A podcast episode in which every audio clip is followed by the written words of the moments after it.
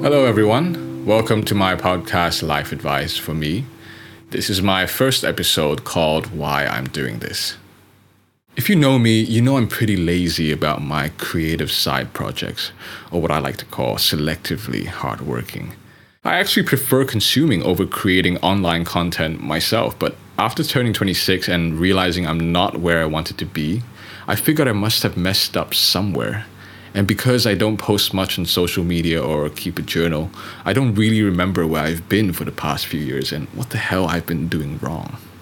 Well, I mean, I kinda know. It's just been kept in the fog at the back of my mind just so I can continue chasing that cheap dopamine without actually putting in the work towards a meaningful goal.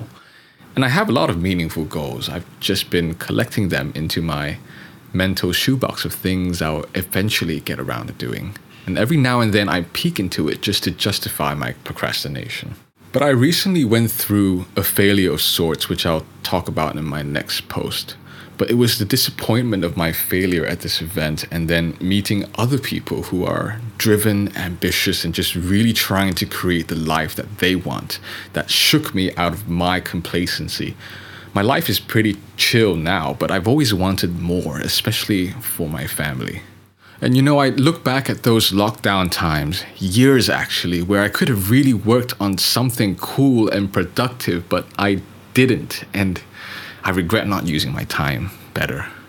I actually wanted to start a blog last year after I turned 26, and I even drafted my first post along with a list of subjects that I wanted to cover. But my first post became way too long with too many subtopics. It felt more like a long essay and less like something people might actually want to read.